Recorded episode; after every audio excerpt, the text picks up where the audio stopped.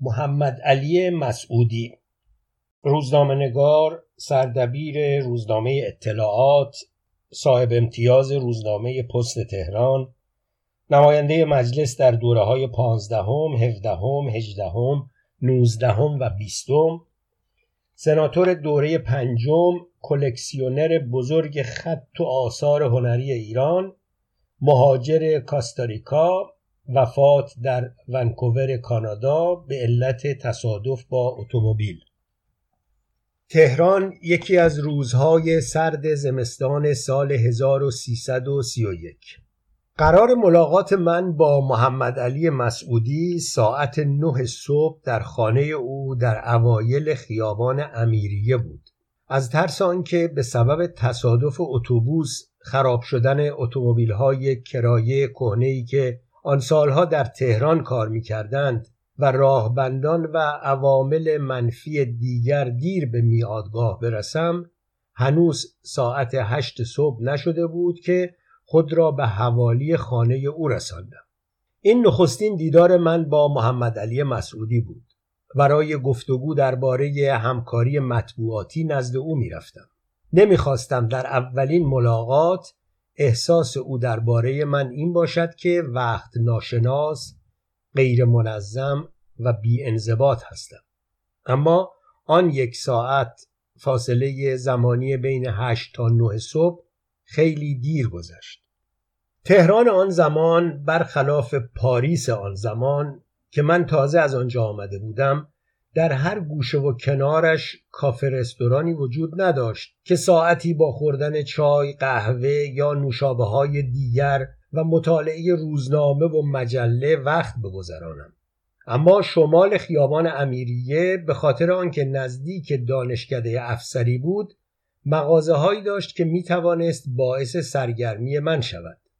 در ویترین این مغازه ها یونیفرم های نظامی برای مراسم مختلف شمشیرها، سرنیزه ها، نشانها، پاگونهایی با شرابه های طلایی و در بعضی مغازه ها در کنار این اشیا دکورهایی از سربازان قدیم ایران با نیزه و سپر و در یکی از آنها رستم با ریش دوشقه و کلاه شاخدار و گرز معروف توجه مرا به خود جلب می کرد. طی آن یک ساعت من گاهی به ویترین ها نگاه می کردم و زمانی به ساعتم چشم می دوختم و در همان حال که تماشا کنان سرازیری امیریه را از شمال به جنوب طی می کردم و در بازگشت سربالایی خیابان را از جنوب به شمال می پیمودم به عالم رؤیا می رفتم رؤیاهایی درباره روزها و ماههای گذشته. چند ماهی می‌شد که از پاریس برگشته بودم. من جزو نخستین گروههایی بودم که پس از خاتمه جنگ جهانی دوم برای ادامه تحصیل به فرانسه رفتم. اما برخلاف بسیاری از همدوره ها که ضمن استفاده از مزایای اروپای گرسنه بعد از جنگ اقامت طولانی در آنجا را دست کم برای خوب شدن زبان مفید می دانستند با سرعتی که باعث تعجب بسیاری از دوستانم شده بود کارم را تمام کردم.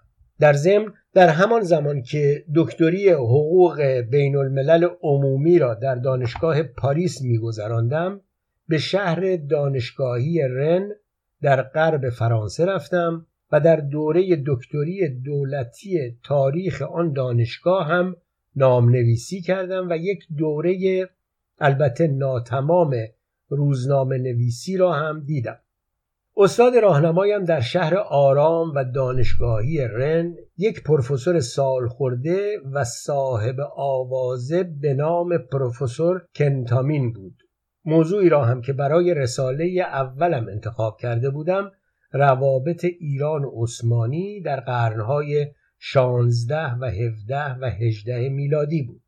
برای گرفتن دکتری دولتی تاریخ و تمام کردن دوره روزنامهنگاری حدود شش ماه تا حد اکثر یک سال بیشتر وقت لازم داشتم. همین باعث می شد که نظر افراد خانواده در این باره متفاوت باشد. پدرم با ادامه تحصیل من موافق بود. همسرم که در اثر وقایع جنگ کره و محاصره معروف برلن بلوکوس به وسیله شوروی ها و احتمال شروع جنگ جهانی سوم به ایران برگشته بود راضی بود که من مدتی دیگر در فرانسه بمانم. ولی امو و پدرزن من آقای عیسی بهزادی که در ضمن بزرگ خانواده بود اعتقادی به گرفتن یک درجه دکتری دیگر نداشت. او می‌گفت هرچه زودتر برگردی شانست برای به دست آوردن شغل بهتر بیشتر خواهد بود. اتفاقا یکی دو نفر از تحصیل کرده های حقوق در فرانسه که پس از بازگشت به ایران به وزارت رسیده بودند نمونه خوبی برای اثبات این نظر بود وسوسه به دست آوردن کار خوب باعث شد سریعتر از آنچه که تصور می‌شد به وطن بازگردم. پیش خود فکر می کردم وقتی کار خوب و مناسبی به دست آوردم خواهم توانست برای گذراندن آن دوره ها به فرانسه برگردم و کار را تمام کنم. اما سال 1331 با سالهای قبل و بعد تفاوت داشت. ملت ایران مبارزه بزرگی را با امپراتوری بریتانیا آغاز کرده بود. برای پیروزی نهزت همه میبایست فداکاری می‌کردند. سهم من در این فداکاری چندین ماه بیکاری بود. آن هم در شرایطی که آن همه امید به به دست آوردن کار خوب داشتم. قطع درآمد نفت جنوب که تنها منبع درآمد ارزی کشور بود و محاصره اقتصادی از سوی انگلستان و همپیمانانش وضع مالی کشور را که خراب بود خرابتر کرده بود. ممنوعیت هر نوع استخدام جدید به خاطر صرفه‌جویی در بودجه باعث رواج بیکاری در تمام سطوح بویژه در میان جوانان تحصیل کرده شده بود. من از ابتدا علاقه به کار دولتی نداشتم. هدفم روزنامه نگاری وکالت دادگستری و کارهای دانشگاهی بود. ولی حتی دادن امتیاز روزنامه و مجله و صدور پروانه وکالت هم که از کارهای آزاد محسوب می‌شد ممنوع شده بود.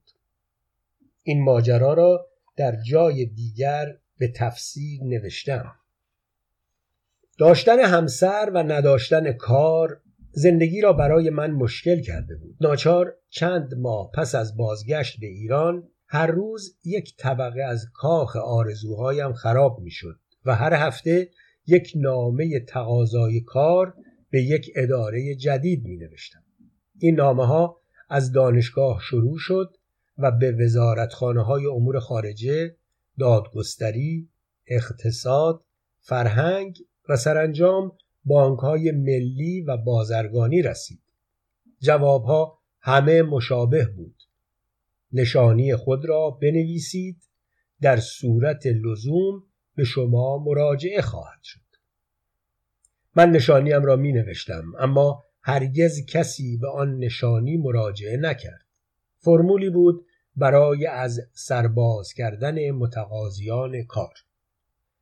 ماها یکی پس از دیگری سپری می‌شد بیان که بتوانم کاری متناسب با تحصیلاتم پیدا کنم تا آن حادثه روی داد یک روز عمویم به من گفت امروز محمد علی خان مسعودی را دیدم با عمویش عباس مسعودی به هم زده و از اطلاعات بیرون آمده. می‌خواهد یک روزنامه یومیه منتشر کند. امتیاز روزنامه را هم گرفته. قرار است همین روزها منتشر کند. وقتی به او گفتم برادرزاده من در رشته حقوق و روزنامه نگاری درس خوانده و علاقه زیادی به روزنامه نویسی دارد اظهار تمایل کرد با شما ملاقاتی داشته باشد. فردا ساعت نه صبح در خانهش در امیریه منتظر شماست بعد ادامه داد با بیرون رفتن محمد علی خان از اطلاعات این روزنامه تیراژ خود را از دست خواهد داد چون عباس مسعودی ظاهرا مدیر اطلاعات است اما همه کارها به دست محمد علی خان انجام می گرفت. اگر او روزنامهش را منتشر کند هیچ کس روزنامه اطلاعات را نخواهد خرید. در آن زمان بسیاری از مردم درباره اطلاعات و مسعودی ها این عقیده را داشتند. عموی من چون سکوت مرا دید حرف آخر را زد. اگر شما فردا با هم به توافق رسیدید من حاضرم در کار روزنامه با محمد علی خان شریک شوم تا شما به عنوان سردبیر در آن روزنامه مشغول شوید. عموی من که برادر حسین سبا مدیر روزنامه ستاره ایران بود و سابقه کار در مطبوعات را هم داشت با توجه به طرز فکر و روحیاتم کمرویی بچه های شهرستانی در آن سالها معتقد بود که من در محیط پراشوب مطبوعاتی به تنهایی نمی‌توانم موفق شوم و این را همیشه تکرار می‌کرد سخنان عمویم به ویژه جملات آخر او مرا بر سر یک دوراهی قرار داد. از یک سو چند ماه بیکاری که معلوم نبود چند ماه یا چند سال دیگر ادامه پیدا خواهد کرد روحیه مرا خراب کرده بود. از سوی دیگر در آن زمان برای یک جوان تحصیل کرده و روشنفکر دشوار بود قبول کند به عنوان نخستین کار سیاسی وارد دار و دسته مسعودی ها شود. از شهریور 20 به بعد آنقدر علیه مسعودی ها تبلیغ شده بود و مخالفان به ویژه تودهی ها به حدی تهمت و افترا به مسعودی ها زده و بد و بیراه نصار این خانواده کرده بودند که هر گونه همکاری با آنها در آن سال و زمانه کافی بود که شخص به عنوان یکی از مهره های طبقه حاکمه فاسد کشور که سخت بدنام بود معرفی شود. بعدها دانستم مسعودی ها علا رقم آن همه تبلیغ مخالف که علیه آنها شده بود تفاوت زیادی با سایر روزنامه نویس های آن زمان نداشتند. موفقیت عباس مسعودی در تأسیس یک دستگاه بزرگ مطبوعاتی و بعضی خصوصیات او که در جایش خواهد آمد دشمنی و حسادت رقیبان را برانگیخته بود. ولی هرچه بود بیش از ده سال تبلیغات ضد مسعودی و ضد اطلاعات افکار عمومی را علیه آنها بسیج کرده بود. ضمنا این را هم می‌دانستم که محمد علی مسعودی در میان مسعودی ها از همه کمتر مورد حمله واقع شده بود. او به خاطر خلق و خوی خاصش با همه گروه ها و دسته ها اعم از چپ و راست و میانه و وسط و بالا و پایین رابطه دوستانه برقرار کرده بود.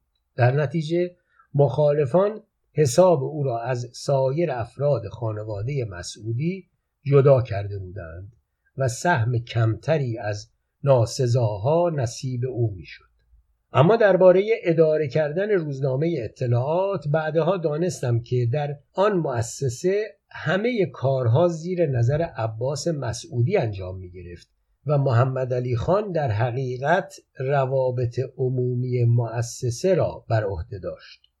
با توجه به اینکه از سوی بیکاری مرا آزار می‌داد و از طرفی همیشه اعتقاد داشتم انسان اگر خودش بخواهد در هر شرایطی می‌تواند سالم بماند تصمیم گرفتم پیشنهاد عمویم را بپذیرم و کار با محمد علی مسعودی را شروع کنم. آنگاه وقتی که به حد کافی تجربه پیدا کردم از او جدا شده خودم به طور مستقل اقدام به انتشار یک مجله بکنم. آن روز به منزل محمد علی مسعودی می رفتم تا برای انتشار یک روزنامه سیاسی برنامه ریزی کنیم.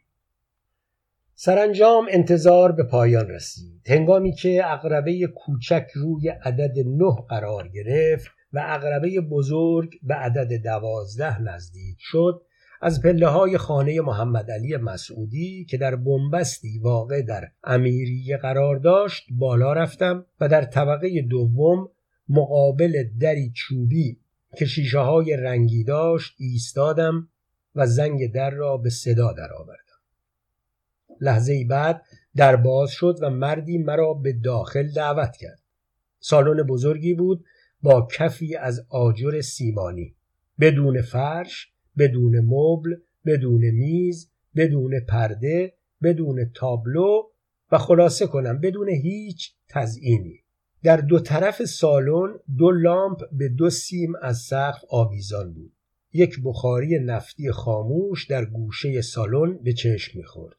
چند صندلی لهستانی که بدون نظم و ترتیب در اطراف بخاری چیده شده بود تنها مبلمان این سالن بزرگ را تشکیل می‌داد. چند نفر در این سالن دور بخاری جمع شده بودند. بعضی روی سندلی ها نشسته بودند.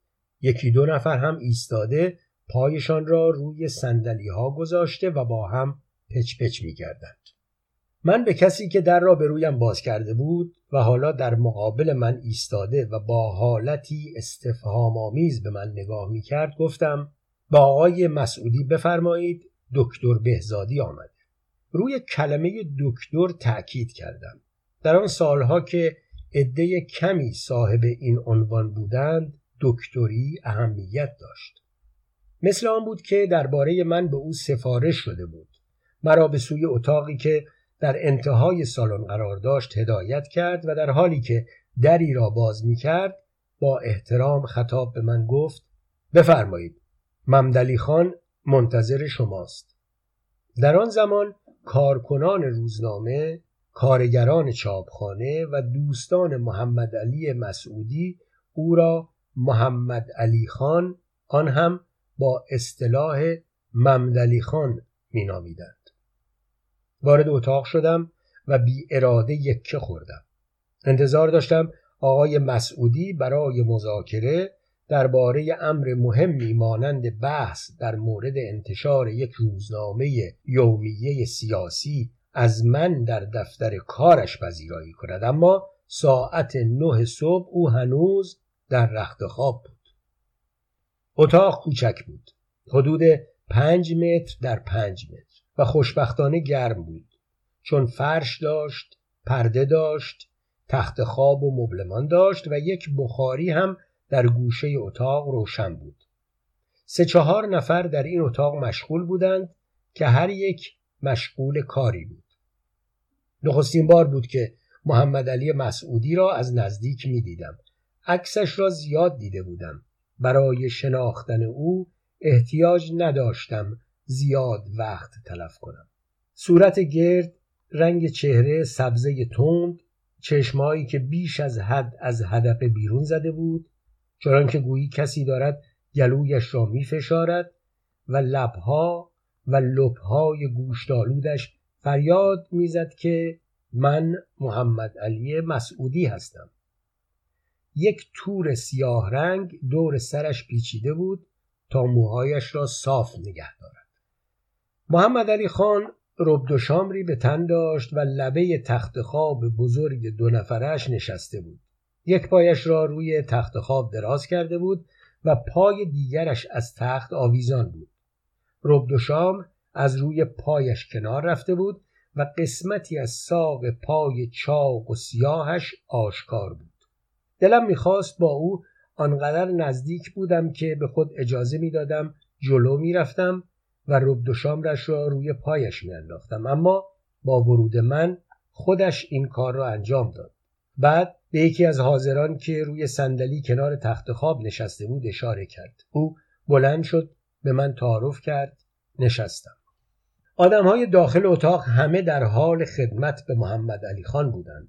یکی کت و شلوار او را ماوت پاکم می‌کشید و پیراهن و کراوات و کفش و جوراب او را طوری روی صندلی میگذاشت که هر وقت خواست لباس بپوشد معطل نشود.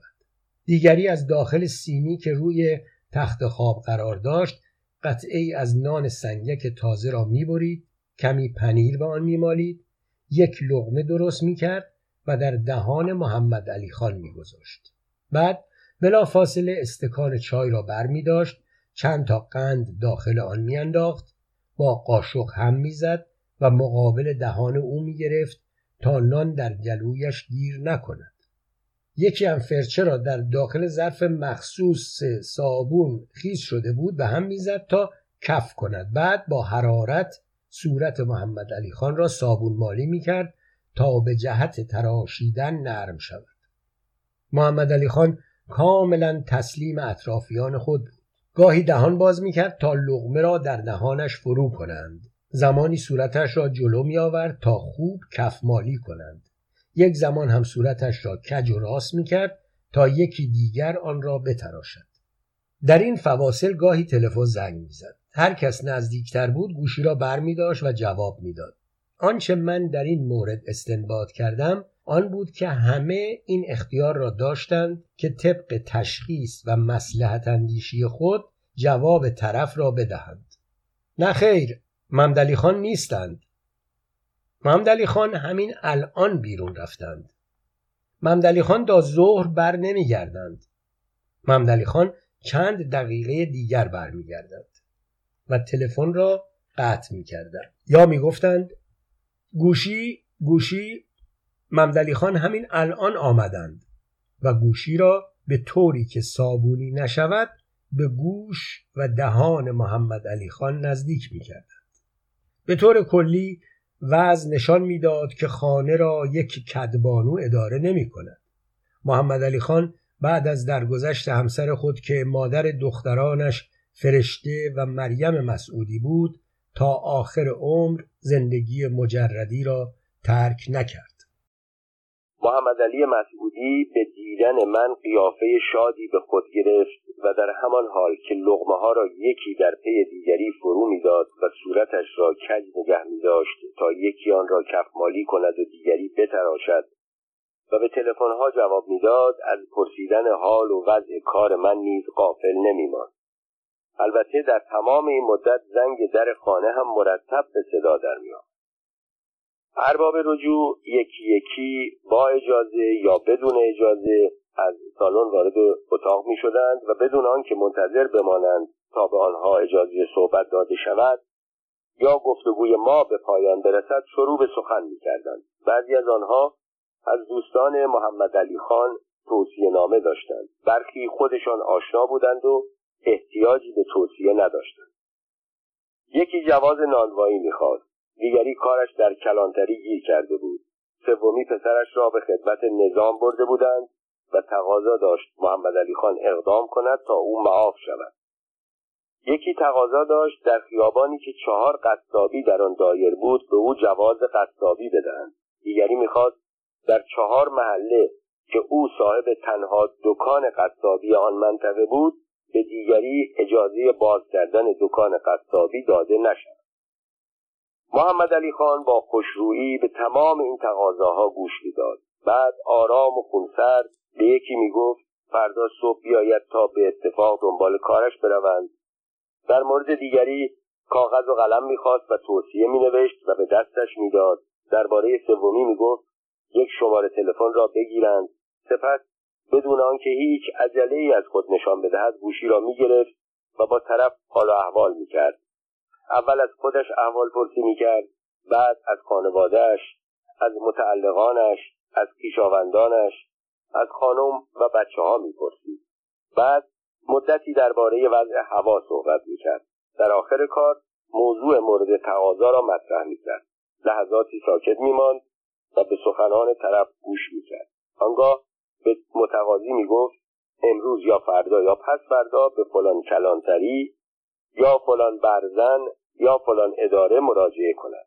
در میان تمام این نامه نوشتنها تلفن کردنها و وعده و وعید دادنها همین که فرصتی به دست می آورد به یاد من می افتاد می گفت خب که گفتید؟ در پاریس در رشته حقوق درس خانده اید. جواب می دادم بله در رشته حقوق بین الملل عمومی دکترا گرفتم. در ایران هم حقوق سیاسی خوانده بودید؟ بله در اینجا رشته سیاسی دانشکده حقوق را تمام کردم. بعد محمد علی خان چنان که گویی خاطراتی را در ذهنش زنده می کند با حالتی احساساتی زمزمه کرد. خیابان واگرام شانزلیزه باغ لوکزامبورگ کارتیه لاتن بوآ دو بولونی ساکرکور اتوال کنکورد برج ایفل موزه لوور اپرا پاریس واقعا شهر دوست داشتنی. من حرفهای او را تایید می کردم اما دلم می‌خواست به جای این سخنان پر از احساس موضوع انتشار روزنامه را مطرح می‌کرد و ما خیلی سریع قرار کار را برای انتشار روزنامه میگذاشتیم. اما زنگ در خانه زنگ تلفن ورود ارباب رجوع همراه با آشنایانی که برای توصیه و معرفی آنها آمده بودند و نوشتن نامه ها و کارت های توصیه و تلفن های توصیه فرصت نمی‌داد که صحبت های جدی درباره آن کار جدی ادامه پیدا کنند ساعت حدود یازده بود که احساس کردم محمد علی خان می‌خواهد برود. از مفهوم یکی از تلفن‌ها دانستم به کسی وعده داده بود ساعت ده صبح در محلی حاضر باشد. ساعت یازده او هنوز در رخت خواب بود. نگاهی به ساعت کرد و آماده بیرون آمدن از رخت خواب شد. به محض مشاهده این حرکت یک نفر از حاضران با عجله شلوار محمد علی خان را از لبه صندلی برداشت و آماده ایستاد و همین که محمد علی خان از رخت خواب بیرون آمد او دلا شد رب شام را عقب زد و شلوار را جلو پایش گرفت. من بدون آنکه منتظر بمانم محمد علی خان در میان جمع رب و شام را هم از تن خارج کند خداحافظی کردم و به سرعت از خانه بیرون رفت. دو ساعت آنجا بودم بیان که کلمه درباره انتشار روزنامه صحبت کرده باشیم. ظهر خسته و ناراحت به خانه رفتم. تصمیم داشتم ضمن شرح واقعه از طرز کار محمد علی خان گله کنم. بگویم با این وضع کار کردن به نتیجه نخواهیم رسید. امویم تا مرادید با قیافه شاد و راضی گفت محمد علی خان به من زنگ زد. او گفت حدود دو ساعت با هم راجع به کار صحبت کردید او خیلی از شما تعریف کرد. می‌گفت آدم درد و فهمیده ای هستید به کار روزنامه نگاری خیلی واردید استنباط او این بود که برعکس اغلب جوانها وقتتان را در اروپا تلف نکرده اید بلکه در تمام مدت مطالعه و تحقیق کرده اید به نظر او شما بهترین سردبیری هستید که او می‌توانست پیدا کند. و مقداری تعریف در این زمینه. عموی من به کار محمد علی خان در روزنامه نگاری اعتقاد داشت. بنابراین تعریف او از من در نظرش مهم بود. من که اول قصد داشتم از محمد علی مسعودی انتقاد کنم که دو ساعت بیهوده وقت را تلف کرده وقتی دیدم او این همه از من تعریف کرده مسلحت را در سکوت دانستم. چون هر گونه شکوه و شکایت عقیدهش را نسبت به من کم می‌کرد. آنگاه گفت محمد علی خان عقیده دارد انتشار روزنامه یومیه بدون داشتن یک چاپخانه مجهز ممکن نیست. برای این فردا صبح زود در خانه منتظر شماست تا به اتفاق برای دیدن یکی دو چاپخانه بروید. از تعریفی که از من شده بود خوشحال شدم. از اینکه فردا هم با او ملاقات خواهم کرد امیدوار شدم. اما موضوع خرید چاپخانه مرا نگران کرد. من خودم را آماده کرده بودم تا یکی دو هفته دیگر روزنامه را منتشر کنیم ولی با تصمیم جدید کار انتشار روزنامه دست کم تا پیدا کردن و خرید یک چاپخانه به تأخیر میافتد. فردا صبح آماده رفتن به خانه محمد علی مسعودی شدم اما مردد بودم صبح زود بروم یا مانند روز گذشته ساعت نه یا حتی دیرتر. با سابقه ای که از طرز کار محمد علی خان پیدا کرده بودم اطمینان داشتم او مرد صبح زود بیدار شدن نیست ولی دیر رفتن را هم درست نمی‌دانستم. اگر او صبح زود آماده می‌شد و من نمی‌رفتم چه؟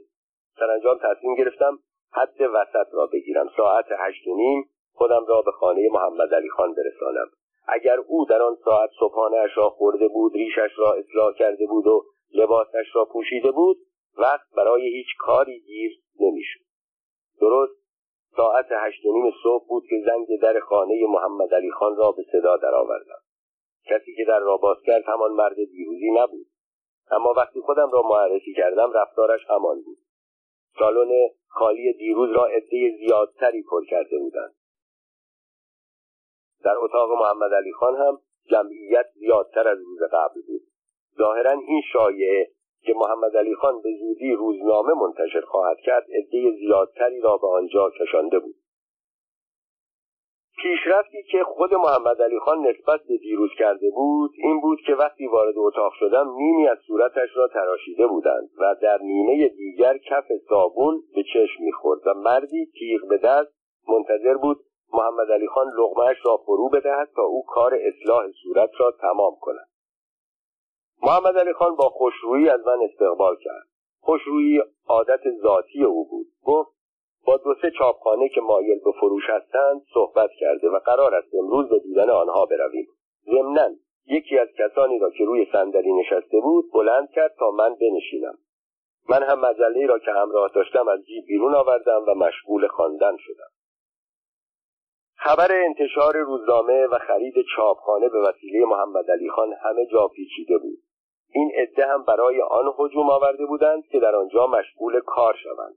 دقیقه به دقیقه زنگ در به صدا در می آمد و عدهای وارد می شدند من آن روز با حسن مسعودی برادر بزرگ عباس مسعودی و پدر محمد علی مسعودی که همه او را میرزا حسن خان مینامیدند و احترام خاصی برایش قائل بودند آشنا شدم محمد علی خان در آن گیرودار فقط فرصت پیدا کرد ما را به هم معرفی کند.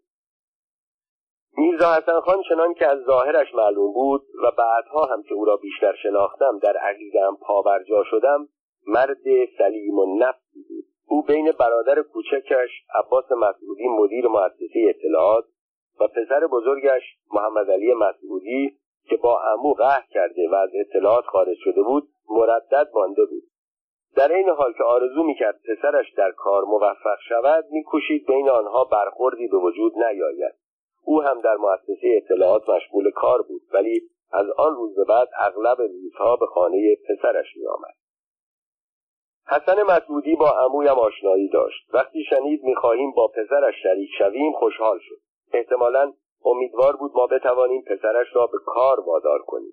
محمد علی مسعودی در دوره هفدهم که انتخابات آن در زمان دکتر مصدق انجام گرفته بود نتوانست از صندوق بیرون بیاید. و با بیرون آمدن از روزنامه اطلاعات ماهها بیکار مانده بود. حسن مسعودی که می‌دانست قرار است آن روز چند چاپخانه را ببینیم با شناختی که از محمد علی مسعودی داشت آمده بود پسرش را راه بیاندازد. برای این منظور سریعا کارگردانی صحنه را به عهده گرفت. محمد علی خان داشت با تلفن با یکی از دوستانش پشوبش می‌کرد. طبق عادت از حال خیشان و دوستان و متعلقان و متعلقاتش می‌پرسید. یک نفر هم با یک لغمه بالای سرش ایستاده بود تا تلفن تمام شود و لغمه را در دهانش بگذارد.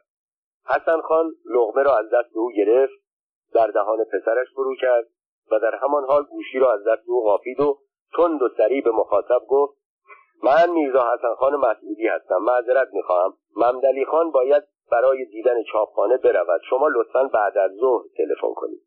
بعد به مرد تیغ به دست دستور داد سریعتر کارش را تمام کند. آنگاه به طرف مراجعین رفت. سر یکی را به تاخ کوبید دیگری را وعده به فردا داد و انجام کار سومی را خودش به عهده گرفت و گفت امروز نزدیک ظهر بیا روزنامه اطلاعات می‌گویم کارت را درست کنند محمد علی خان زیر دست ریشتراش نشسته بود و داشت آرام آرام لغمه را میجوید حسن خان به طرفش رفت. فکر کردم الان چانهش را می‌گیرد و تونتون بالا و پایین می‌کند تا لغمه را فرو بدهد. اما او خطاب به یکی از حاضران گفت بیا شلوار محمد علی را پایش کن. به دیگری می‌گفت لازم نیست کراواتش را محکم کنی تو ماشین درست می‌کند. به سومی گفت یک چای بسش است دومی را لازم نیست حالا بدهی.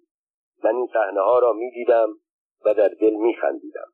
محمد علی خان معصومانه همه این کارها را که بر او وارد می‌شد تحمل می‌کرد.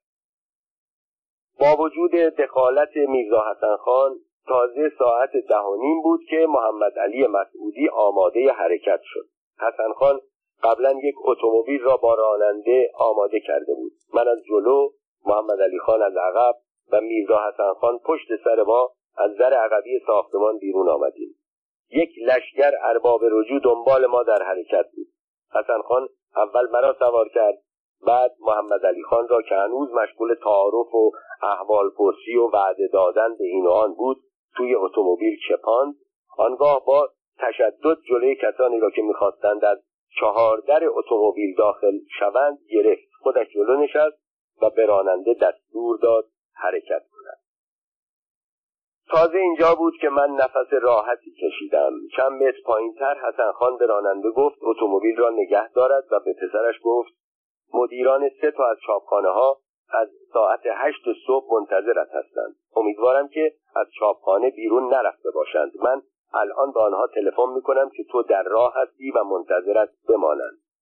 پس از این حرف در چهارراه حسن آباد پیاده شد و به سوی اداره روزنامه اطلاعات به راه افتاد. در اتومبیل اولین بار بود که با محمد علی مسعودی تنها ماندم و او وقت پیدا کرد از من درباره برنامه هایم پرسجو کند. پرسید شما به روزنامه نویسی خیلی علاقه دارید؟ گفتم بله ولی بیشتر دوست دارم در مجله کار کنم. به این علت برای آن منابع زیادی هم از خارج آوردم و بعد تعریف کردم که در دوره تحصیل حدود یک چهارم از عرض تحصیلی را که برایم میفرستادند صرف خرید کتاب می‌کردم. در نتیجه طی حدود سه سال اقامت در پاریس آنقدر کتاب جمع کردم که وقتی میآمدم هواپیما حاضر نشد کتابها را حمل کند و ناچار به یک شرکت مریتیم مراجعه کردم. آنها آدم فرستادند و کتابهای مرا در سه صندوق چوبی بزرگ بندی کردند و با کشتی به ایران آوردند. آنگاه از وضع تحصیلی هم پرسید. گفتم اگر می‌دانستم حدود یک سال در اینجا بیکار خواهم ماند دکترای دولتیم را هم تمام می‌کردم. اما او هم عقیده داشت عنوان دکتری مهم است که دارم و کسی نمیآید مدارکم را بررسی کند. این عقیده همه مردان موفق رژیم گذشته بود. مدرک مهم است نه سواد از استادانم پرسید. گفتم تا آنجا که می‌دانم استاد راهنمایم عضو فرهنگستان فرانسه بود. درباره کار در مطبوعات فرانسه سوال کرد. گفتم متاسفانه به خاطر عجله که در بازگشت به ایران داشتم دوره روزنامه نگاری را هم ناتمام گذاشتم. ولی در همان یک سال که در آنجا درس میخواندم چند بار برای بازدید و کارآموزی به نشریات معروف آن زمان فرانسه مثل مجله پاریماچ و روزنامه های فرانسواسوار و پاری پرس رفتم. محمد علی خان همه را با دقت گوش می‌کرد. به چاپخانه رسیدیم. همانطور که حسن خان پیش بینی کرده بود مدیر چاپخانه بعد از دو ساعت انتظار رفته بود. احتمالا با خلق و خوی محمد علی خان آشنایی داشت و امیدی به آمدن او نداشت. غیبت مدیر چاپخانه مانع از ماندن محمد علی خان در چاپخانه نشد. از آنجا که بیشتر مشتری های چاپخانه روزنامه نویس ها بودند محمد علی خان نزد آنها رفت و یکی یکی سر صحبت را با آنها باز کرد. یک ساعت از ظهر گذشته بود که دیدم فرصتی برای بازدید از چاپخانه های دیگر نمانده. من هم خسته شده بودم. خداحافظی کردم بروم. موقع رفتن محمد علی خان گفت امروز بعد از ظهر چند تن از دوستان منزل من میآیند تا درباره کار روزنامه و چاپخانه صحبت کنیم. شما هم بیایید با دوستان من آشنا شوید قبول کردم. خداحافظی کردم و با سرعت برق از او جدا شدم. بعد از ظهر سر ساعت چهار به خانه محمد علی مسعودی رفتم. عدهای آنجا جمع بودند. هیچ کدام را نمی شناختم فقط اسم دو سه نفرشان را شنیده بودم. محمد علی خان ما را به هم معرفی کرد. و بلافاصله تعریف از من شروع شد. این دکتر بهزادی را می‌بینید؟ هفت هشت سال در فرانسه درس خوانده. گفتم حدود سه سال. او در فرانسه سه تا دکترا گرفته که دو تایش دکترای دولتی بوده. گفتم یکی گرفتم. یکی را هم می‌خواستم بگیرم اما نگرفتم. گفت خیال نکنید او در پاریس مثل جوانهای دیگر که به اروپا می‌روند ولگردی می‌کرد. سرش همش توی کتاب بود. وقتی میآمد آنقدر در آنجا کتاب جمع کرده بود که سه تا کشتی کتابهایش را به ایران آوردند. گفتم یعنی یک کشتی سه صندوق کتاب مرا آورد. محمد علی خان تعریف از مرا تمام نمی کرد من هم از این جهت حرفایش را اصلاح می کردم که می دانستم یک روز حقیقت ملا می شود و من دروغگو در می آیم گفت دکتر مدتی هم در مجله پاریماچ کار می کرد پاریماچ را که می شناسید بزرگترین مجله دنیاست. گفتم فرانسه. گفت آنجا آنقدر به او علاقه پیدا کردند که مدیر پاریماچ می‌خواست او را سردبیر مجله بکند. اما این شانس ما بود که آنجا نماند. برگشت تا مملکت از وجودش استفاده کند. حالا امیدوارم که اینجا سردبیر روزنامه من بشود. آنجا بود که فهمیدم محمد علی خان چرا اینقدر دوست و رفیق دارد؟ من از تعریف هایی که می‌کرد خجالت میکشیدم ولی خیلی ها خوششان میآمد و نسبت به او علاقه پیدا می‌کرد. از روز بعد کار من آن شده بود که هر صبح به خانه محمد علی مسعودی بروم دو سه ساعت آنجا بنشینم او را راه بیاندازم برای دیدن چاپخانه ها برویم و بی نتیجه برگردیم.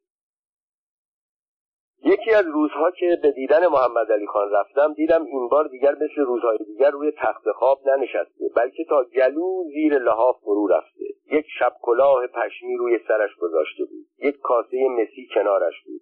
مقداری دوا هم دور برش. و مرتب در دستمال فیلم می‌کرد. بعدها که با او بیشتر آشنا شدم دانستم او تقریبا هر سال زمستان مدتی طولانی مریض و بستری می شود. دو سه ماهی وضع به این ترتیب گذشت و هر بار که از عدم پیشرفت کار به عمویم گله می کردم می گفت محمد علی خان آدم خوبی است باید او را راه بیندازد اما راه انداختن محمد علی خان کار ساده ای نبود. بلدوزر لازم داشت.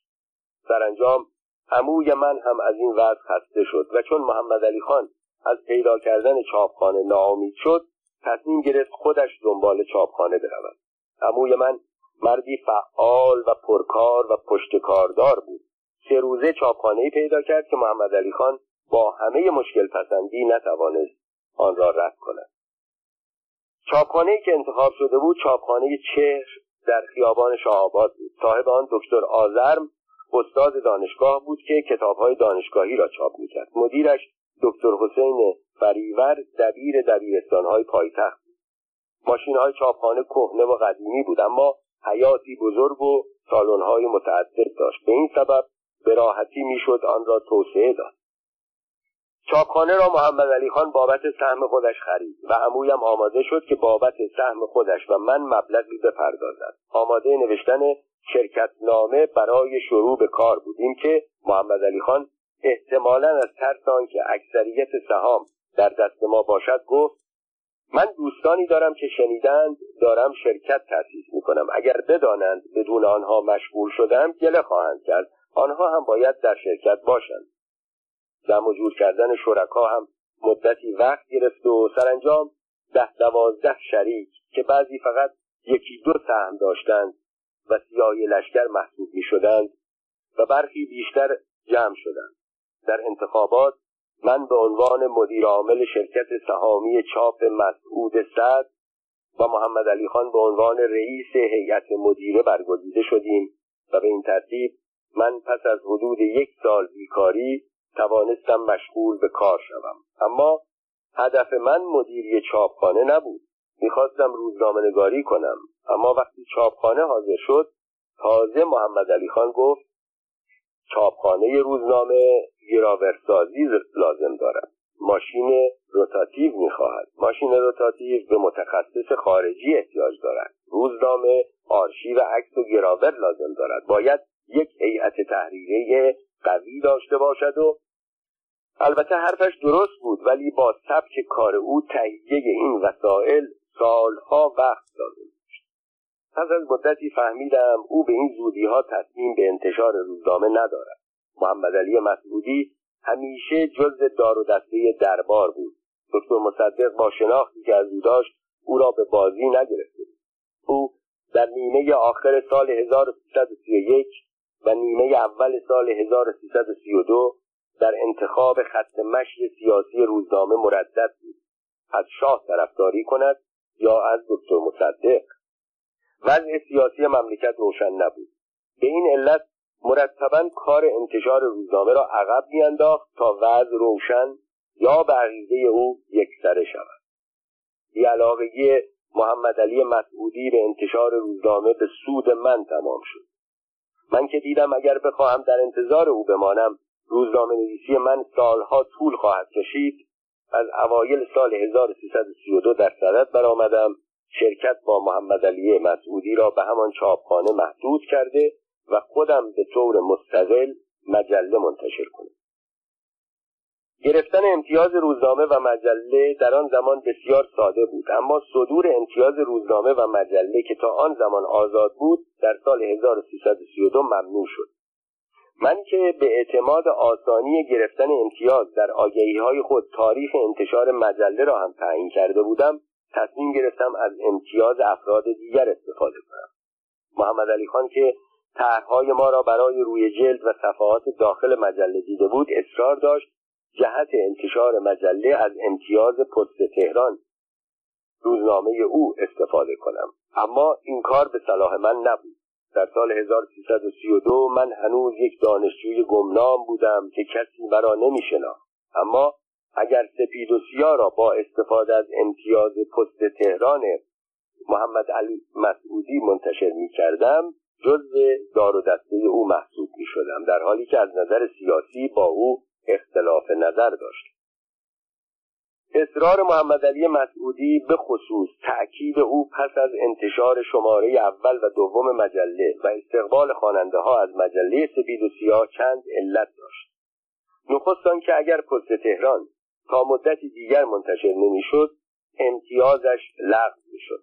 دیگران که محمد علی مسعودی مدتها بود که در انتخاب بین شاه و دکتر مصدق مردد مانده بود.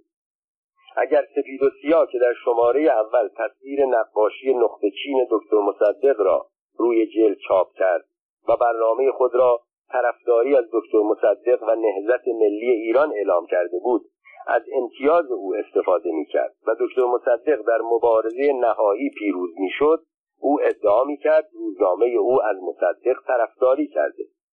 اگر شاه به پیروزی می رسید او می توانست بگوید این کار را فلانی کرده و ارتباطی به او نداشتند. این شایعه که محمد علی مسعودی مقدمات کار را برای انتشار روزنامه جمهوری در اول شهریور 1332 فراهم ساخته بود تا آنجا که من شاهد و ناظر بودم حقیقت نداشت. محمد علی مسعودی در روزهای هجدهم تا 27 مرداد 32 که دو شماره از مجله سپید و سیاه منتشر شده بود هر روز به دفتر چاپخانه می آمد.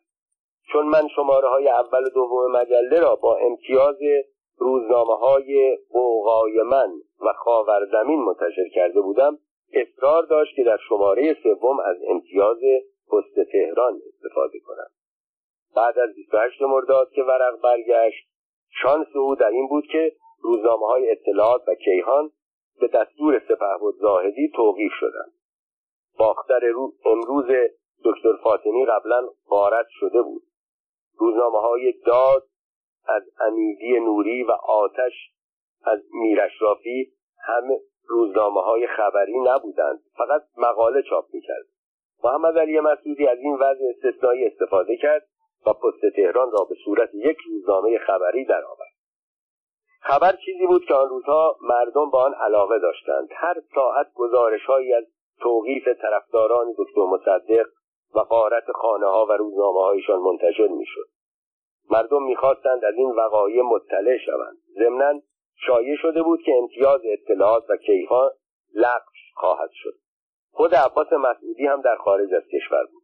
به این جهت هر روز عدهای از خبرنگاران و نویسندگان اطلاعات به تشویق قاسم مسعودی به پست تهران می آمدند و عکسها و کلیشه های رجال را اهم از طرفداران دکتر مصدق که زندانی می شدند و آنهایی که طرفدار شاه و زاهدی بودند و به مشاغل مهم گماشته می شدند از آرشیو اطلاعات می آوردند علاوه بر خبرنگاران صفحه بند مصحح و حروفچین های ورزیدهی که روزانه 500 تا 600 سطر بودجه حروفچینی آنها بود از اطلاعات به آنجا آمدند. بعضی تا آخر ماندند و برخی بعد از آزاد شدن اطلاعات و بازگشت عباس مسعودی از اروپا به اطلاعات برگشتند. از آنجا که دفتر روزنامه پست تهران و دفتر مجله سپید و سیاه در چاپخانه مسعود سعد بود من شخصا ناظر جریانات بودم.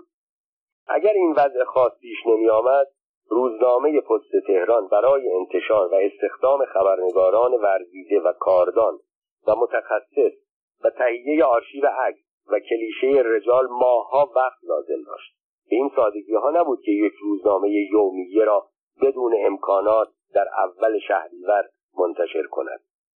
تیراژ پست تهران در چند روزی که اطلاعات و کیهان توقیف بود تا آن حد بالا رفت که نورد ماشین های چاپ آب می‌شد و من به عنوان مدیرعامل چاپخانه ناچار می شدم از بودجه شرکت هر روز چند نورد از تجارتخانه مرتزا نوریانی خریداری کنم. امیدی نوری و میرشرافی و سایر روزنامه نویسان طرفدار شاه و زاهدی وقتی می‌دیدند محمد علی مسعودی با آنکه هیچ گونه مبارزهای با دکتر مصدق نکرده بود محمد علی مسعودی اصلا مرد مبارزه و جنگ و جدل نبود. توانست بیشترین بهره برداری را از سقوط دکتر مصدق بکند ناراحت می شدند و از همان موقع به این شایعات دامن می‌زدند که او می‌خواسته به طرفداری از دکتر مصدق روزنامه منتشر کند. در نخستین سلام بعد از 28 مرداد من شاهد بودم که آنها چگونه به محمد علی مسعودی تعنه می‌زدند. محمد علی مسعودی هنرش بهره برداری از موقعیت ها بود. با این هنر بود که توانست از خانه خیابان امیریه که آن را هم پدرش برایش ساخته بود و در سال 1332 حتی مبل و فرش نداشت به خانه مجلل خیابان فرشته نقل مکان کند روزی که من پس از توقیف سپید و سیاه در سال 1353 به خانه او رفتم از مشاهده چلچراغهای آنتیک و ظروف عتیقه و اشیاء گرانبهایی که در آن زمان میلیون ها تومان ارزش داشت و به پول امروز به میلیاردها تومان می‌رسید دچار حیرت شدم. که چگونه ممکن است کسی که نه تاجر بوده و نه به کار صادرات و واردات اشتغال داشته با یک روزنامه کم تیراژ طی 20 سال چنین زندگانی مجللی تهیه کند. شرح زندگانی یک روزنامه نگار محمد علی مسعودی در سال 1292 خورشیدی در تهران به دنیا آمد.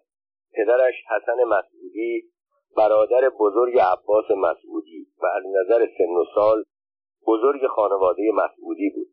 محمد علی دبستان و دبیرستان را در تهران تمام کرد و وارد دانشکده حقوق دانشگاه تهران شد و از آنجا لیسانس گرفت.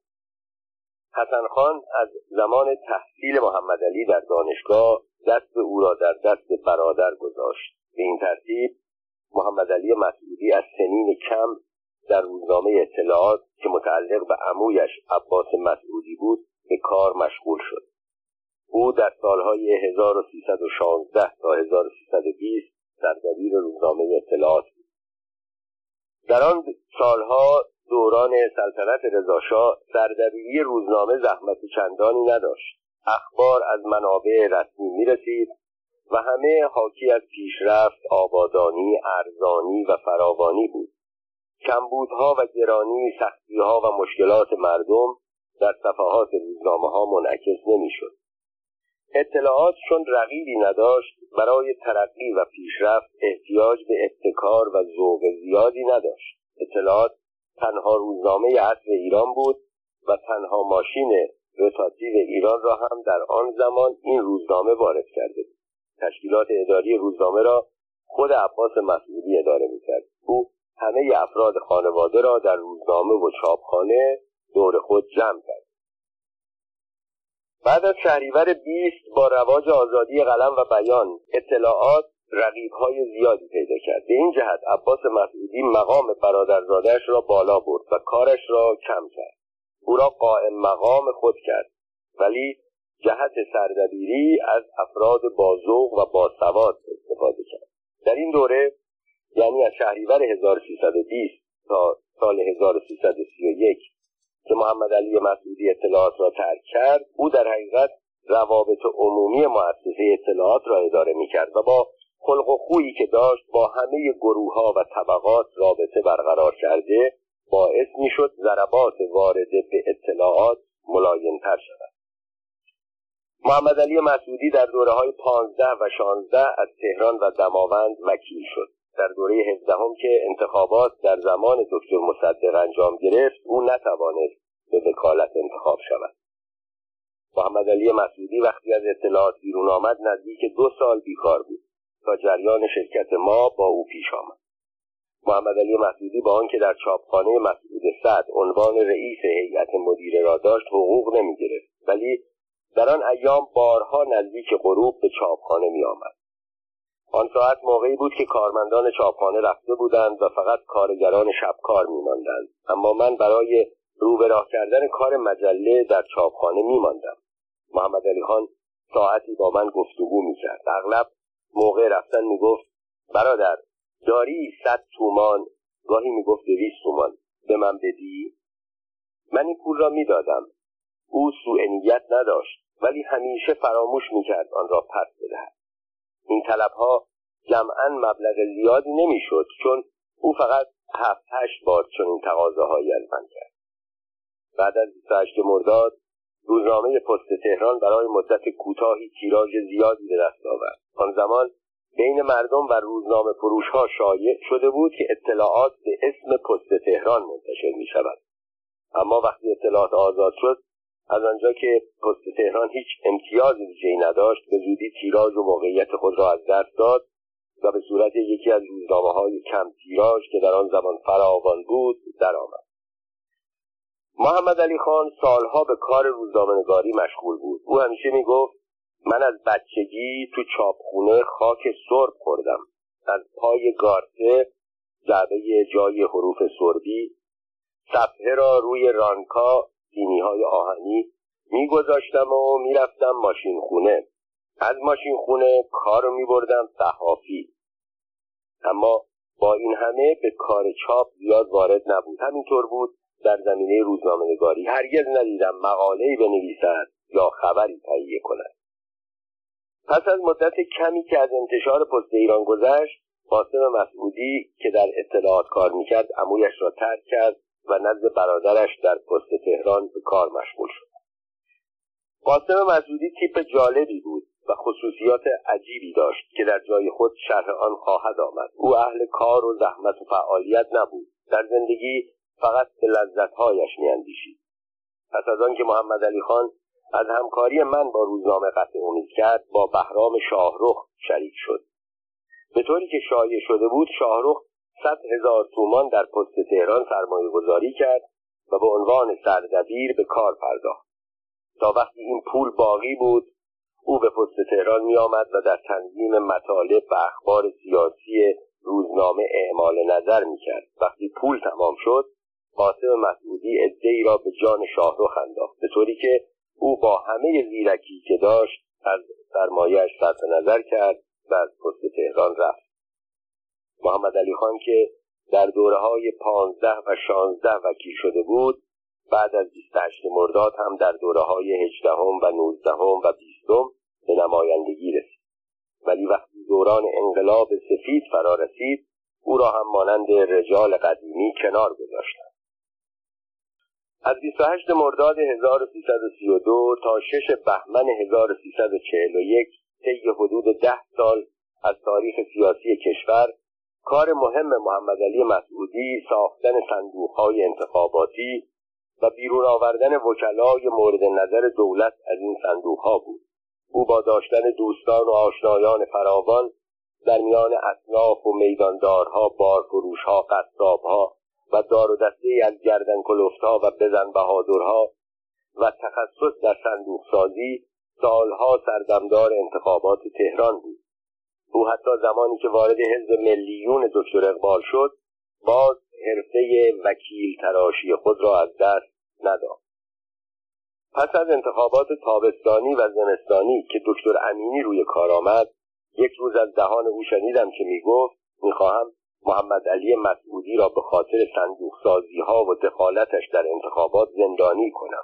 ولی گفتند نکند و نکرد. یک روز در جریان یکی از دوره های انتخاباتی به جهت کاری به خانه محمد علی مسعودی رفته بودم. در یک اتاق کوچک حدود ده نفر پشت میز بزرگی نشسته بودند و در مقابل هر کدام یک دسته کاغذ بیخط به عرض ده سانتیمتر و طول 20 سانتیمتر گذاشته شده بود. هر یک با خودنویس قلم فرانسه یا خودکارهایی به رنگهای مختلف اسم دوازده نفر کاندیداهای دولتی وکالت را می نوشت. ترتیب کار چنان بود که ترتیب افراد در همه ورقه های رأی یکسان نباشد یک نفر در اول برگه رأی مینوشت دیگری نفر دوم سومی چهارم و پنجمی ششم الی آخر مینوشت اما برای آنکه تناسب حفظ شود نام بعضی افراد که میبایست بیشتر رأی بیاورند را در همه ورقه های رأی می نوشتند و برخی دیگر را گاهی از قلم می انداختند و نام کسانی دیگر را خارج از دوازده کاندیدای دولتی ثبت می‌کردند. کل آرایی که در آن اتاق نوشته می‌شد به چندین هزار میره اینها همان آرایی بود که موقع انتخابات به دست کارگران کارخانه های دولتی یا روستاییان اطراف تهران می‌دادند تا به صندوق میاندازند. تازه موقع رأی خواندن هم عوامل محمد علی خان بدون توجه به اسامی کسانی که در ورقه ها نوشته شده بود نام افراد مورد نظر خودشان را میخواندند. این وضع تا انگام انقلاب سفید شاه ادامه داشت. اما پس از سال 1141 و با تأسیس حزب ایران نوین و کنار گذاشتن مخالفین و مخالفتها رأیگیری حالت دیگری پیدا کرد. چون افراد را به نام حزب اکثریت یا اقلیت به محل رأیگیری می بنابراین از آن پس رژیم دیگر احتیاجی به محمد علی خانها نداشت. محمد علی خان هم چند سال این وضع را تحمل کرد تا سرانجام دچار آن بیماری مرموز شد. بیماری مرموز محمد علی مسعودی.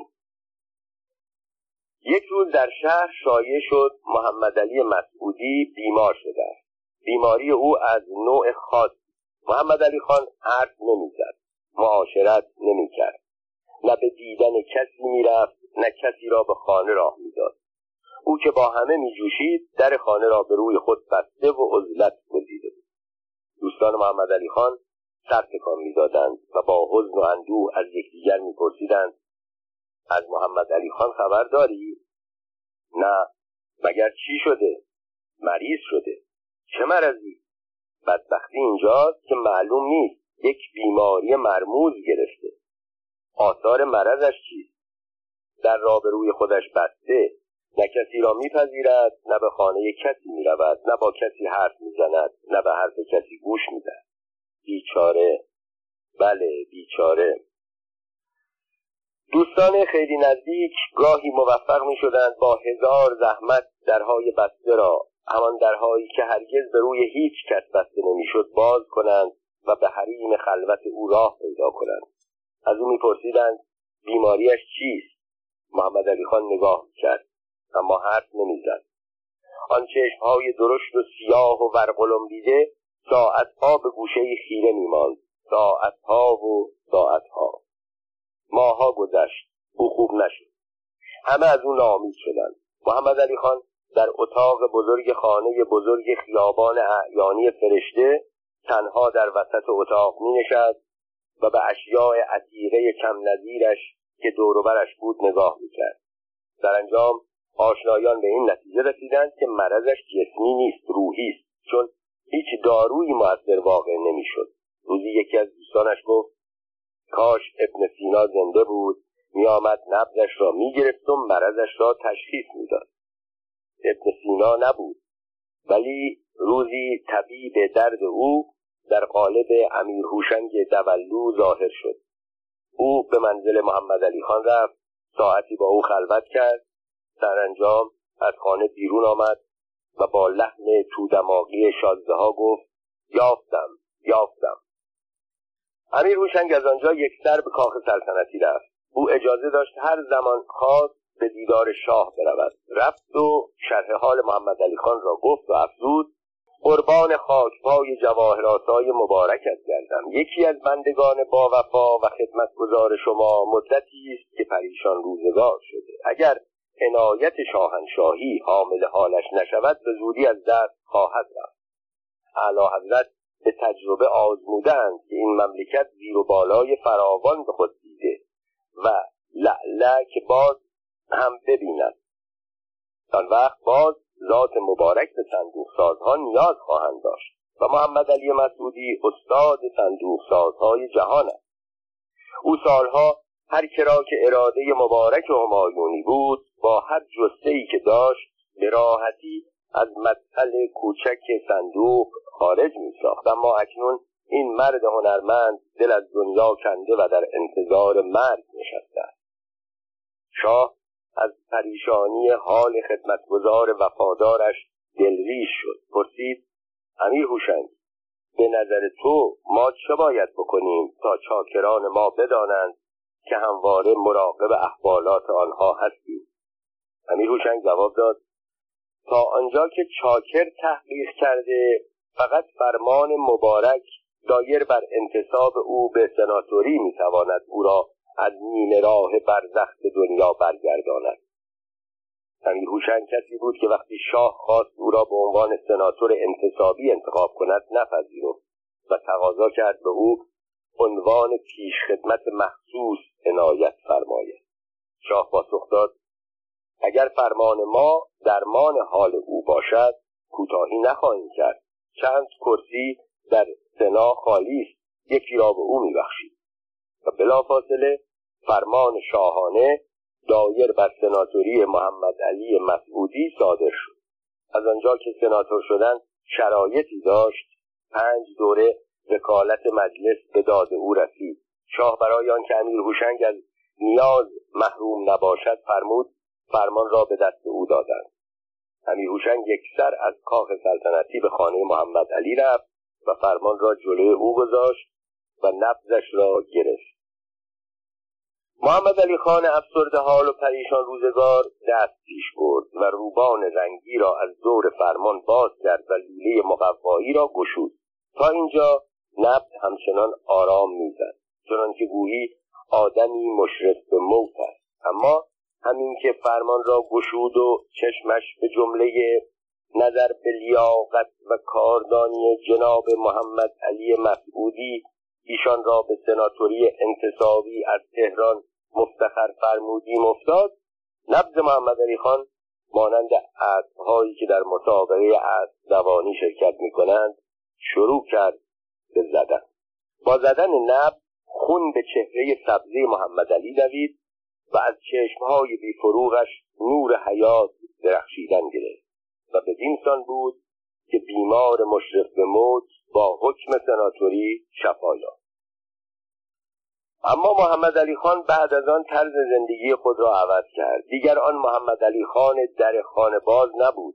می‌دانست وقتی عدهای جمع شدند نوبت جگگویی مسخره کردن و انتقاد از اوضاع فرا می‌رسد و دیوارها پر از موشهای گوشدار هستند و خبر را به آنجا که باید برسانند میرسانند. او می‌خواست باز هم سناتور شود. سناتوری لباسی برازنده قامت او بود که اهل انتقاد و بدگویی نبود. پایان کار محمد علی مسعودی. در سال 1357 رژیم از درون در حال متلاشی شدن بود. تا قبل از روز یکشنبه 22 بهمن 1357 رجال قدیمی از جمله سناتور محمد علی مسعودی هنوز امید داشتند یک 28 مرداد دیگر به کمک رژیم بیاید. اما آن قدرتی که در سال 1332 رژیم سلطنتی در حال سقوط را نجات داده بود این بار سقوط آن را انتظار می‌کشید. جیمی کارتر مدعی حقوق بشر به جای آیزنهاور طرفدار رژیم های استبدادی بر عریضه قدرت نشسته بود و به جای لوی هندرسون سفیر آمریکا که طرفدار شاه بود ویلیام سولیوان به سفارت رفت شاه در کتاب پاسخ به تاریخ خود غیر از نخست وزیران و عمرای ارتش فقط از محمد علی مسعودی یاد می کند و گزارشی از او را در کتاب پاسخ به تاریخ می آورد. محمد علی خان وقتی دانست از او برای نجات شاه و رژیم کاری ساخته نیست در صدد برآمد خودش و عتیقه های گرانبهایش را نجات بدهد. نجات دادن خودش آسان بود. آن روزها تقاضای سفر به خارج آنقدر زیاد بود که شهربانی دچار کمبود گذرنامه شد و چون چاپخانه ها هم نیمه تعطیل بودند از گذرنامه های قدیمی استفاده می‌کرد. محمد علی خان هم گذرنامه زیاد داشت. اما اشکال بزرگ عتیقه هایش چلچراغ ناصر الدین شاهی که با رنگ فیروزهیش تمام سقف یک سالن بزرگ را میپوشانید و چشم را خیره می‌کرد مجسمه های گرانبها کاسه های بزرگ چینی و مرغی کلکسیون بینظیر خط و مینیاتورهای ایرانی که مایه حسرت موزه ها و کلکسیوندارها بود.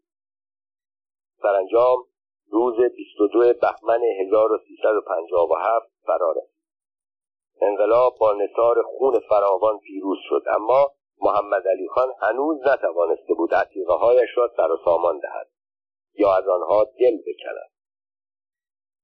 اگر ماجرای اعدام سناتور علامه وحیدی 90 ساله و پروفسور جمشید اعلم که به امید تأمین به دنبال شاه نرفته بود پیش نمی آمد او همچنان در کنار عتیقه هایش بست می.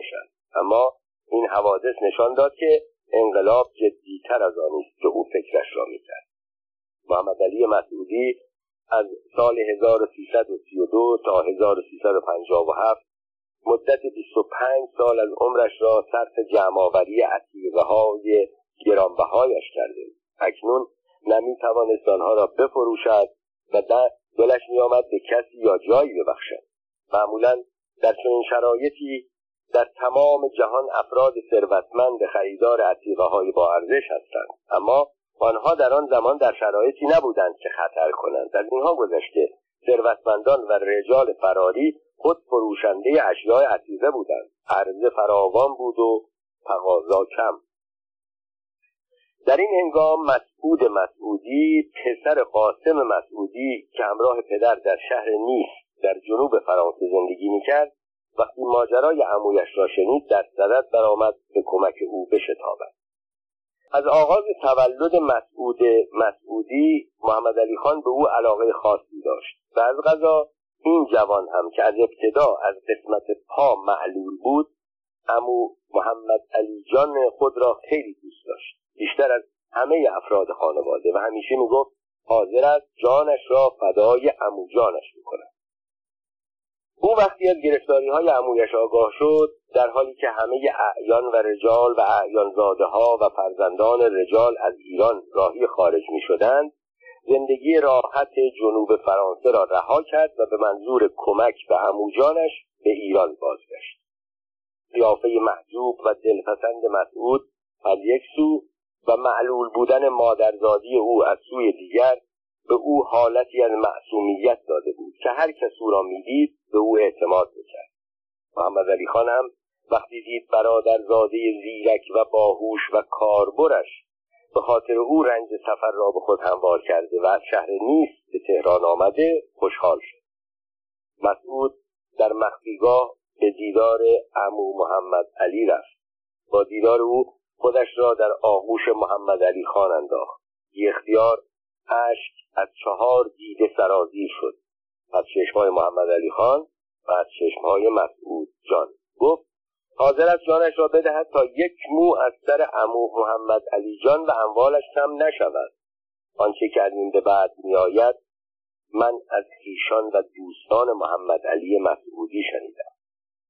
روز بعد مسعود مسعودی به محمد علی مسعودی مژده داد که وسیله سفر او را فراهم ساخته است. اما مبلغی که طلب می‌کرد خیلی بیشتر از آن بود که دیگران به محمد علی خان پیشنهاد کرده بودند. او می‌گفت چون محمد علی خان آدم درشتندام و تنومندی است خروج پنهانیش هزینه زیادتری میطلبد. جان آنقدر ارزش داشت که محمد علی خان مقاومت نکرد و هر چرا که می‌خواست داد. اما نگرانی محمد علی خان درباره عتیقه هایش هنوز رفت نشده مسعود گفت در این باره هم با ادعی صحبت کرده است. قرار شد آنها را در تریلی هایی که اجناس صادراتی را به خارج از کشور می‌برند جاسازی کرده همه را به تدریج خارج کنند. ولی این کار مهم هم به دو چیز احتیاج داشت. نخست یک نامه به خط محمد علی خان که به او اجازه بدهد درباره اموال و عتیقه هایش به هر طریقی که صلاح می‌داند اقدام کند. مسعود میترسید خویشاوندانش در کار او دخالت کنند و دیگر مقدار هنگفتی پول تا آن ثروت هنگفت را با قدرت دلار و ریال به خارج برساند. محمد علی مسعودی هر دو پیشنهاد را پذیرفت و به کمک مسعود راهی آلمان شد. تازه در آنجا بود که نگرانی از دست دادن عتیقه ها وجودش را آزار داد. ولی برادرزاده او در تلفن‌های متعددی که محمد علی خان به او می‌کرد او را مطمئن میساخت که دارد همه را از خانهاش که زیر نظر مأموران قرار گرفته خارج می‌کند. فقط گله او از دیگر پیشاوندان بود که گاهی مزاحم او می‌شوند و از او درباره عتیقه های عمو سوالهای بی ربط می‌کنند. این کار بیمعنی باعث می‌شد توجه دیگران به آن گنج گرانبها جلب شود محمد علی مسعودی همین که صحبت مسعود تمام شد نمره سایر خیشاوندان را در تهران گرفت و به آنها توپید که چرا مانع انجام برنامه های برادرزاده عزیز او می شود مسعود مسعودی یکی یکی عزیزه ها را بیرون می آورد و به هر قیمتی که مشتری داشت می فرو. ولی از ترسان که اموجان محمد علی پول آنها را در اروپا ولخرجی کند خودش در ایران خرج می‌کرد. او پایش چلاق بود. دستش که چلاق نبود که سیب سرخ برای او عیب داشته باشد. بعضی از افراد خانواده مسعودی که از ماجرا مطلع شده بودند خواستند قدم جلو بگذارند و مانع حیف و میل آن عتیقه های گرانبها شوند. اما توپ و تشر محمد علی خان آنها را سر جایشان نشاند. وقتی مدتی دیگر گذشت و از هر طرف به او اطلاع دادند که برادرزاده عزیزش عتیقه ها را بالا کشیده تصمیم گرفت یک کار عاقلانه و شرافتمندانه بکند. حرفهایی را که نوشتم از دوستان نزدیک محمد علی مسعودی شنیده بودم. این را هم یکی از دوستان بسیار نزدیک من و او یعنی اکبر بلور فروشان برایم تعریف کرد. یک روز محمد علی مسعودی کاغذی برداشت خطاب به دولت جمهوری اسلامی ایران نوشت و نشانی همه مخفیگاه های عتیقه هایش را داد. صورت بازمانده عتیقه ها را نوشت و همه را طبق آن نامه به دولت و موزه های ایران بخشید. اگر قرار بود این اشیاء گرانبها را دلال ها ببرند و یا برادرزاده عزیزش بخورد چرا دولت آنها را نگیرد و در موزه ها نگذارد؟ بعدها شنیده شد دولت مقداری از آن عتیقه ها را از مخفیگاه ها و از چنگ قاچاقچی ها خارج کرده. از دست دادن عتیقه های گرانبها و کلیسون های عتیقه محمد علی مسعودی را غمگین ساخته بود. ولی بعد از آن دست کم می‌دانست باقی مانده آن اشیاء گرانبها در موزه های وطنش و در معرض نمایش هموطنان عزیزش گذاشته خواهد شد. پایان کار محمد علی مسعودی مانند بسیاری از مهاجران ایرانی دردناک بود. بعد از مدتی بیکاری و سرگردانی کجبر یزدانی که در کاستاریکا تأسیسات دامداری و کشاورزی بزرگی تأسیس کرده بود از او دعوت به کار کرد. محمد علی خان مرد این کارهای سخت نبود ولی سر و کله زدن با حیوانات به بیکار نشستن و قصه خوردن ترجیح داشت. او مدتی در کاستاریکا اقامت کرد. سپس نزد دخترانش به شهر بندری و توریستی ونکوور در کانادا رفت. در آنجا بیماری مرموز بار دیگر سراغش آمد. شایع شد آنقدر سر به هوا شده بود که گاهی راه خانهاش را گم می‌کرد. یک روز به جای آنکه از مسیر خطکشی شده خیابان عبور کند از وسط خیابان رفت. های آن دیار مثل های آن سرزمین به مقررات عادت کردند. آنها فکر می‌کنند یک آدم ممکن نیست از مسیری به جز محل خطکشی شده مخصوص آبران پیاده عبور کند. به این جهت یک روز وقتی محمد علی مسعودی می‌خواست مثل تهران خودمان از وسط خیابان بگذرد یک اتومبیل که به سرعت حرکت می‌کرد به او اصابت محمد علی خان با آن جسته سنگین به هوا پرتاب شد. و کمی دورتر در وسط خیابان نقش بر زمین شد. از آن لحظه به بعد او همه چیز را فراموش کرد. اینکه زمانی در وطنش روزنامه نگار بود بعد از آن زمانی وکیل مجلس بود زمانی سناتور بود زمانی دارنده بزرگترین کلکسیون های عتیقه خصوصی وطنش بود و سرانجام زمانی آواره سرزمین ها بود. فراموشی گاهی نعمتی. ممدلی خان سرانجام به این نعمت دسترسی پیدا کرد.